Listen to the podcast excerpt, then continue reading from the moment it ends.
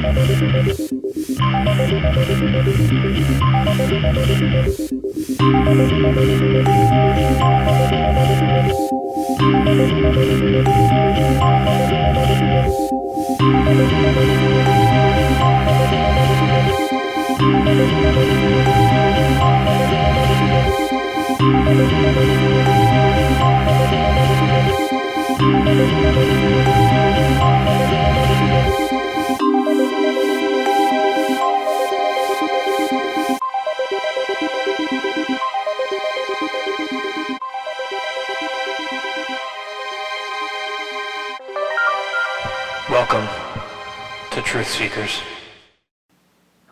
friends, and welcome to the Seeker Podcast with Service of Change, where we challenge reality, question that which we've been taught, and hope to inspire a new direction of thought to bring about change.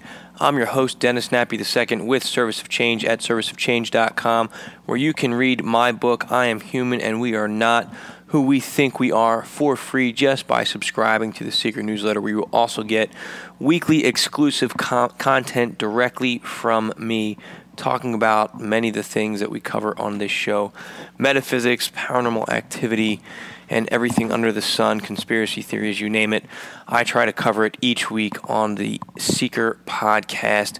Interesting show tonight, some things that I want to talk about. Uh, an article out of unknowncountry.com about half of all medical literature may be false, according to a medical journal editor. I'm going to review that article in a minute.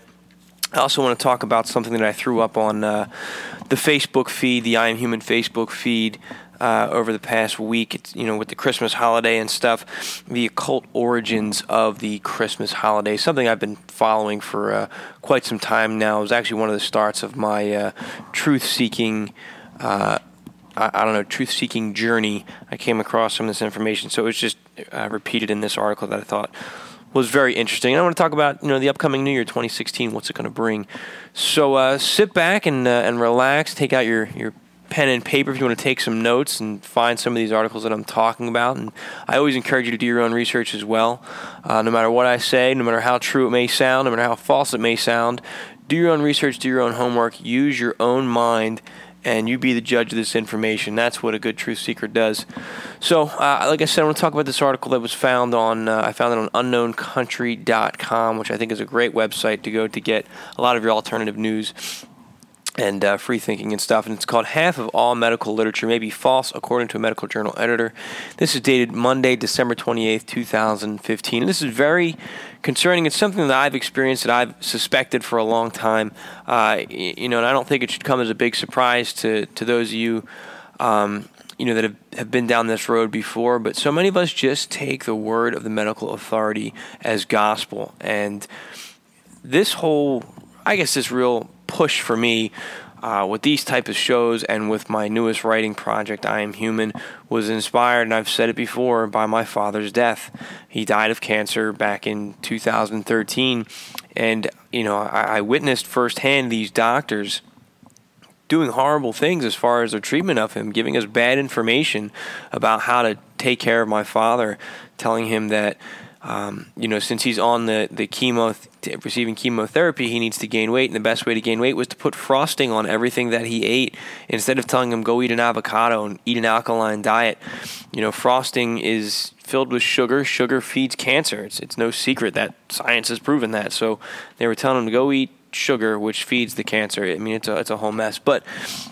Needless to say, uh, a lot of my faith, my blind faith in medicine, was completely destroyed. I'm not saying all medicine is bad, but it has been significantly corrupted. And, uh, you know, I, I, highly recommend the documentary Cancer the Forbidden Cure. I've done another show talking about that, but that really exposes uh, a, lot of this stuff. And, uh, you know, I think our first step, we can't take care of ourselves. We can't do anything.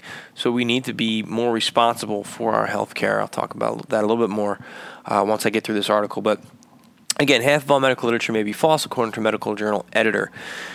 In a continuing trend with the scientific community, Dr. Richard Horton, the current editor in chief of respected medical journal The Lancet, has announced that a large portion of the medical literature being published today is false, with perhaps up to half of the material being presented being based on bad science. In an article titled Offline What is Medicine Medicine's 5 Sigma, Horton addresses concerns that were made as part of the presentations made at a symposium on a re- reprodu- re- on the reproducibility and reliability of biomedical research held at the Wellcome Trust in London. London. These concerns regarded the issue of scientific malfeasance in published papers due to a variety of factors ranging from small sample sizes, poor methodology, to corporate bias. The case is straightforward in quotes. Much of the scientific literature, perhaps half, may be simply untrue afflicted by studies with small sample sizes, tiny effects, invalid exploratory analysis, and flagrant conflicts of interest, together in an obsession for pursuing fashionable trends of dubious importance, science has taken a turn toward darkness, explains Dr. Horton. Uh, I'm not going to read the whole article here, but what Doctor what the article goes on to state is that he created a study based on that weak criteria and submitted the study. The study was basically uh, it was titled chocolate cocoa with high cocoa content as a weight loss accelerator. Uh, so he created a study and and biased the results, basically saying if you eat very sweet or high cocoa content chocolate cocoa, it'll help you lose weight. The study was completely bogus. He submitted it to a variety of medical journals, all of which accepted this study as true because it was a headline that would get sales, get people's attentions. So, um, you know, it wasn't until after everybody accepted this study as fact that he then revealed, nope, this study was bogus. It was used with shoddy uh, methods, and, and, kind of exposed this, according to, according to this article, anyway.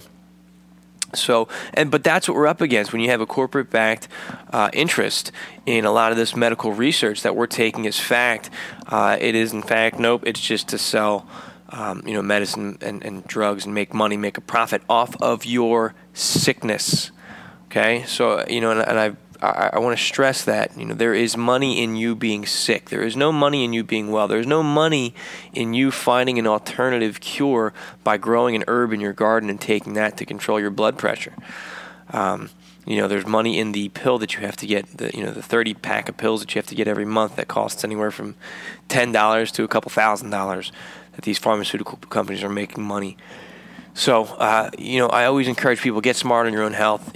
Pick one ailment, you know, one ailment at a time and research it. What causes that ailment? Not what are the symptoms of that ailment, what causes that ailment, and then look up alternative cures, holistic cures, all natural cures, remedies, and you'll find a variety of foods that you can eat uh, that will help alleviate the symptoms. That will help. I'm sorry. That will help alleviate the cause and by you know default the symptoms will reduce or go away as well. You know i always encourage you consult with your medical doctor. Find out what they say. You always want to talk with your doctor because they do know more than us uh, in certain areas. But combine the doctor's knowledge with your own research and your own holistic treatments uh, if you're not going to go see your own holistic practitioner. You know i've been learning as i go. Uh, but this is a very concerning article and it's something that i think that we should all take uh, take heed in and, and pay attention to so I'm going to move forward, and uh, I want to talk about this article that I posted on my Facebook feed called "The Occult Origins of Christmas." This was at uh, YourNewsWire.com, written by Sean Adl uh, Tabatabadi. I'm sorry if I mispronounced his name. I shared it the day after Christmas. I didn't want to share an article like this on Christmas Day because it is offensive to uh, to practicing Christians. It can be, and that's not my intent. My intent is not to offend people. We see a lot of this stuff come out right around the holidays, and, and I think that the language is controversial at best designed to say, ha ha, you know, you guys are idiots because you don't know the real truth. And that's not my goal. Uh, Christmas, I think, is a beautiful holiday as it stands right now. You know, I could do without some of the uh, the greed and, and, commercialism, but there's a lot of beautiful things that happen around the Christmas holiday, and, and a lot of that comes from the, the Christian faith. But there is more to it, and the origins of you know Christmas at, from a Christian's perspective. Uh, you know, I don't know that that's the exact story. That's the way that it that it happened. However, the caveat I will give is that as it stands today, there is something beautiful that has come out of that story, whether that's the true origins or not.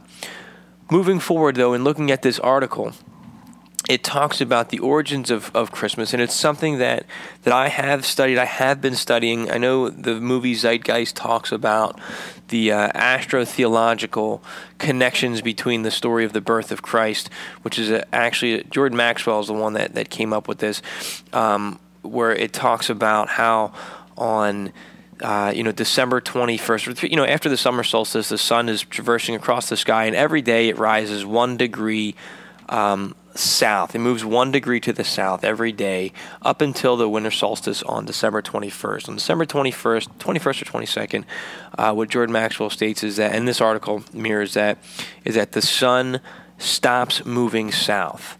Uh, behind it or is is a you know star arrangement called the Winter Cross, and the sun essentially since it stops moving for three days, the sun is essentially dead on the cross for three days. And then on December 25th, the sun, when it rises in the morning, moves one degree to the north again and begins its track, you know, upward towards its glory. So the sun is born again on December 25th. And there's some other neat constellation arrangements that, that talk about this. Then it goes on to further explain how, you know, the story of Christ is mirrored uh, through countless other. Um, uh, other religious stories throughout history, thousands of years old, include Mithra and I think Horus and, and some other uh, religions out there. Um, basically saying that there are other saviors who were born of a virgin on the 25th of December, uh, you know, followed by three kings who followed a star to the east, and you know he died on the cross, and three days later rose again. So that's not, you know, the story of Christ is not the first time that story has been told. Uh, again, this is according to astrotheology and some of the stuff that is talked about in this uh, article. I, I, recommend you read it. It'll be linked in the show notes. But it really got me thinking. And whether you agree or disagree, there's a lot of good stuff in there. And I, I highly recommend uh, that you check out astrotheology, read those theories, listen to the talks by Jordan Maxwell's. Check out my YouTube page. There's a lot of stuff with Jordan Maxwell in there under, I think, the conspiracy stuff. Um, my conspiracy playlists has some Jordan Maxwell uh, discussions on there, which are well, well worth your time. Um, the other thing that the other source that this references is uh, the magic, the Christmas magic mushroom connection, and uh, this talks about a book, The Sacred Mushroom and the Cross, which is a book that I'm currently reading, and since coming across this information has blown my mind. I'm going to read an excerpt from the article uh, here. It's called. It says John Allegro was a free-thinking Dead Sea Scrolls scholar and archaeologist. In 1970, he wrote a fascinating and highly controversial book entitled "The Sacred Mushroom and the Cross," whose subtitle was a study of the nature and origins of Christianity within the fertility cult of the ancient Near East. In it, he put forth the unique idea that Christianity was an expression of an ancient cult which worshipped sex and mushrooms. To straight-laced scholars and prim and proper Christian uh, apologists, the idea was simply too much for them to contemplate. But Allegro provided an impressive amount of evidence to back his claims. He showed how the mushroom, specifically the red and white magic mushroom Amanita muscaria, came up again and again in Christian art. He explains how the Eucharist, where Christians believe the, the bread wafer is transformed into the body of Christ, is a reenactment of the sacred ceremony of ingesting the flesh of the Amanita magic mushroom. Allegro argued that the entire story of Jesus in the Gospels was a code for the ancient journey of consciousness, self exploration, the hallucinogenic trip. You can imagine how the majority of people reacted to the sex and mushroom cult theory in 1970 in England. So, uh, and then it goes on to say his ideas have merit. James Arthur, and others uh, after Allegro further developed the idea that the Christmas magic mushroom connection amanitas are also linked to fertility and sex. They have a sexual appearance representing both the female and male at different stages of their growth cycle. They resemble phallus, breast, and yoni. I'm not going to read the rest of the article, uh, but I do want to talk about it. You know, there's a um, there's a, a, YouTube video. It's called uh, "Mushrooms and the Origins of Christmas." Let's see, where is it at? Yeah, "Mushrooms and the Origins of Christmas." It's linked in this article that I that I'll have in my show notes at serviceofchange.com. Um, again, it's a, a, fascinating thought process, and it you know it corresponds with um, I think it's the work of Terence McKenna, who thinks that the human conscious evolution. He said for millions of years you had this this man ape uh, and I may be butchering it, so my apologies. But he he says that you know in in foraging for food, this uh, you know primeval man or, or primitive man, I'm sorry, may have ingested one of these hallucinogenic mushrooms. And, you know, it's through the research of Terence McKenna and many others, uh, and the works of Graham Hancock, these hallucinogenic mushrooms have a profound psychological effect on the on the user, on the person that has ingested it, and it it can cause one to question things like what am I? Who am I? What is this reality? And and he said he states that it's highly possible that the reason why man evolved into into a different fashion was because it ingested initially it ingested these mushrooms and realize the profound spiritual connection and teachings that come from these plants, from these mushrooms. Uh, you know, so um, this book, The Sacred Mushroom and the Cross, I'm not done reading yet, but I think it's going to mirror a lot of the work of Graham Hancock in his book Supernatural, talking about a lot of the psychoactive uh, spiritual experiences that come from ingesting these uh, hallucinogenic plants. It mirrors a lot of the work of Carlos Castaneda, who's encountered uh, consciousness and, and, and uh, intelligences once he ingested ayahuasca as well, and of course the work of Terence McKenna. I'm going fast here, throwing a lot of sources out there at you, but I encourage you to do your research uh, because there, I, I, think, and I, I, have never taken a psychoactive plant, but uh, it's definitely something that has piqued my curiosity. But there seems to be a real connection. Uh, in some cases, people are reporting almost a, a teaching technology. You know, and I, I read a theory once that maybe. Uh, you know that, that, and I got to find this theory again that, that the world was seeded by by spores. Well, what if these are remnants of that? Uh, or an evolution of that initial seeding process? What if that is a connection to our higher source? Because people tend to have these what they call godly experiences. Some people have had experiences they state are similar to uh, the alien abduction encounter. So there is something there. So could that have its ties to uh, religion and Christianity at the beginning? Quite possibly. Could that be why these drugs, these mushrooms, have been made illegal because they are a teaching tool, reminding us of who we really are and what our true connection is? That is also a high possibility. I think it's interesting to note, uh, according to this documentary tied into the sacred mushroom and the cross, that the ancient shamans of these mushroom cults used to dress like the Amanita muscaria mushroom. Now, this is a red mushroom with a white speckles on the top. So they would wear traditionally red clothing with a red cap with white going around the brim and a little white ball on the top. So who's that sound like? Santa Claus. He would take his dried mushrooms in a sack, according to this video, and in I think it was up in Siberia where this was happening, and the the snow would be so high. The only way for him to enter the individual homes of the of the people he was bringing these uh, mushrooms to would be through the smokestack in the ceiling. So he would come down the chimney dressed in red, with a uh, you know red and white, with a sack over his shoulder, delivering the gifts or the fruits or the host um, so there's a lot of neat stuff in this video. Check it out. Please don't be offended. I'm not trying to offend you, but I think we need to have these discussions, and I, I think this can enhance our spirituality, even if you know it, it contradicts in some ways. Uh, it can also enhance what we know and give us a greater connection to the world around us. And with that greater connection, I think we can better evolve and find a better way to exist and coexist with one another and with the species that share this planet with us. And that is my goal. It's not to offend, it's not to create conflict. If you have a conflicting viewpoint, I'd love to hear from you uh, because it's only going to enhance my knowledge and my personal journey. So, please reach out to me, uh, Dennis Nappi the second at gmail.com, N A P P I I I. I would love to hear your thoughts. Uh, I wanted to get into talking about the new year for 2016 i'm just out of time today. There was you know too much for me to cover but i would like to say you know in your in your quest for truth in 2016 try to take an honest look at yourself an honest reflection and pick one thing that you're curious about and research it. Do as much research as you can. Read both sides of that and draw your own conclusions. Have a free mind uh, you know, and, and, respectfully share that information with people willing to listen, but don't force it upon them. You know, there are people out there that will want to hear what we have to say.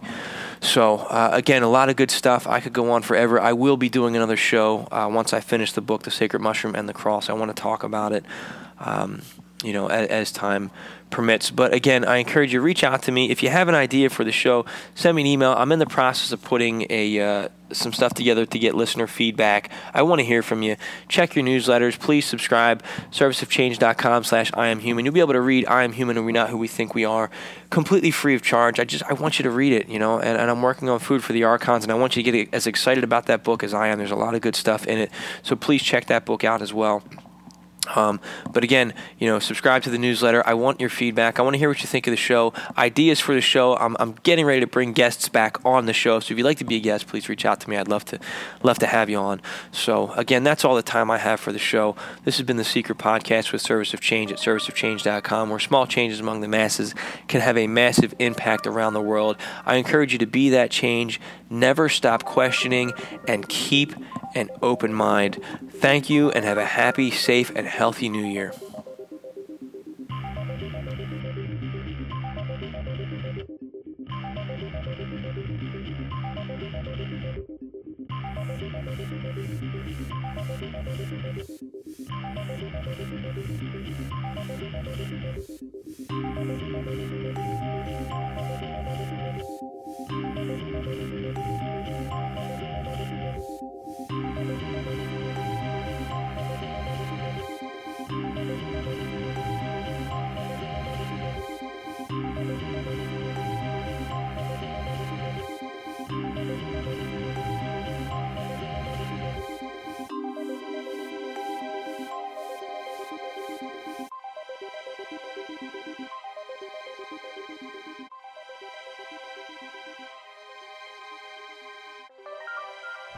Welcome to Truth Seekers.